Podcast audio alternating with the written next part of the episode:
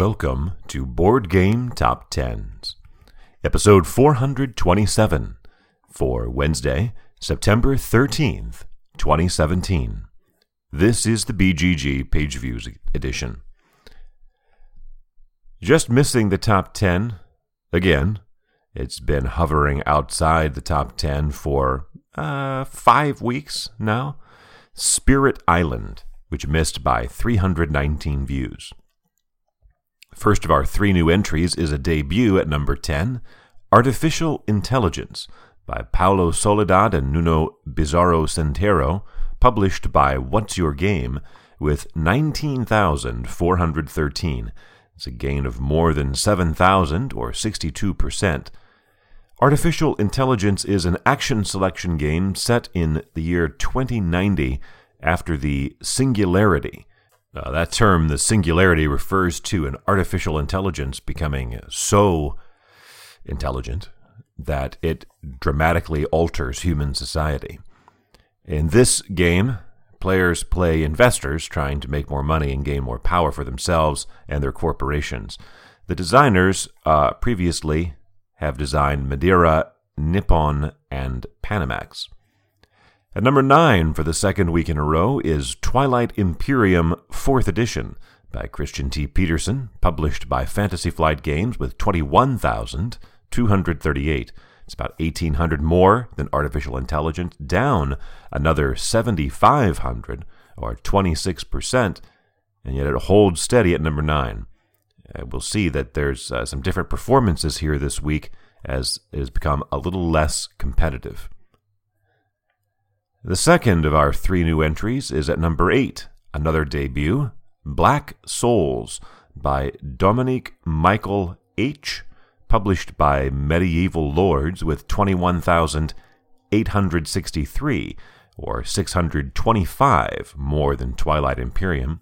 The theme here is that players are designing a level in a popular video game called Black Souls, not an actual video game, though uh, it is on Kickstarter, although the, with a goal of about $18,000, it has not yet been funded and was the subject of a Board Game Geek contest.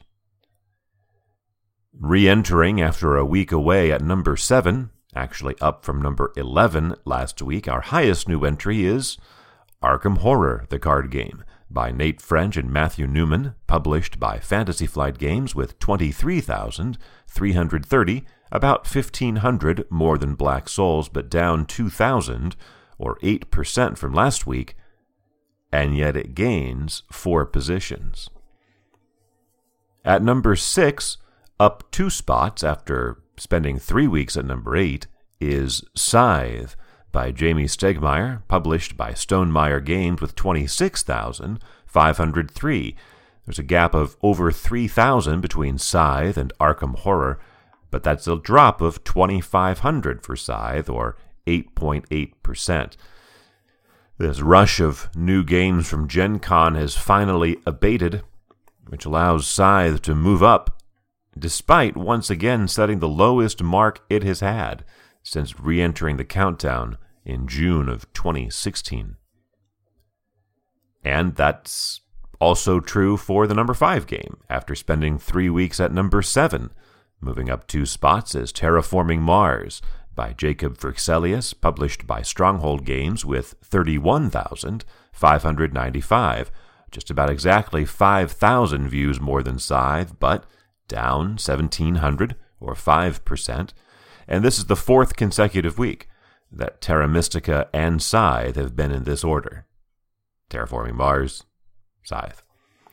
At number four for the second week in a row is Massive Darkness by Raphael Guiton, Jean Baptiste Lullien, and Nicolas Raoult, published by CMON and Guillotine Games with 38,556. The gap is about 7,000 between Massive Darkness and Terraforming Mars. The decline about 1,200 or 3%. At number three, for the second week in a row, is Gloomhaven by Isaac Childres, published by Cephalofair Games with 45,427. A rare climber, up about 1,200 views or 2.7%, and about 7,000 more than Massive Darkness, or close to double what Arkham Horror had, back at number 7.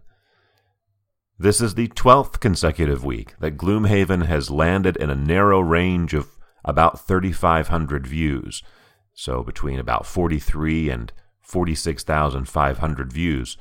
Uh, this week, 45,400. And as it notches its 43rd week in the top 10, it moves into the number 15 spot on the most weeks list, passing Blood Rage. After dropping to number 5 last week, rebounding back up to number 2 is Wasteland Express Delivery Service by Matt Riddle, Ben Pinchback, and Jonathan Gilmour, published by Pandasaurus Games with 59,423 just about exactly 14,000 views more than Gloomhaven. Actually, exactly 13,996. But that's a gain of over 22 or 21,000 views, or 58%. And puts that number 56 on the most views of all time list. I don't have a good answer for why uh, this one has rebounded so impressively. Uh, what's interesting is that it's not really showing up on the daily hotness. Usually, when a game is performing like this, it's near the top of the daily hotness, and this one isn't. That happens sometimes. Uh, the one notable game that I can think of that really performed well in page views, but never really showed up in the daily hotness so much was Star Trek Attack Wing, which was around here for about a year.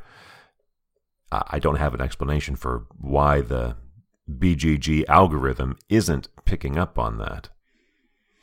But at number one, for the third week in a row and the fifth time overall, is The Seventh Continent by Ludovic Roudy and Bruno Sautter, published by Serious Poulp with 60,603, a gain of over 12,000 or 25%, and still a, a very narrow victory only 1,180 views more than Wasteland Express.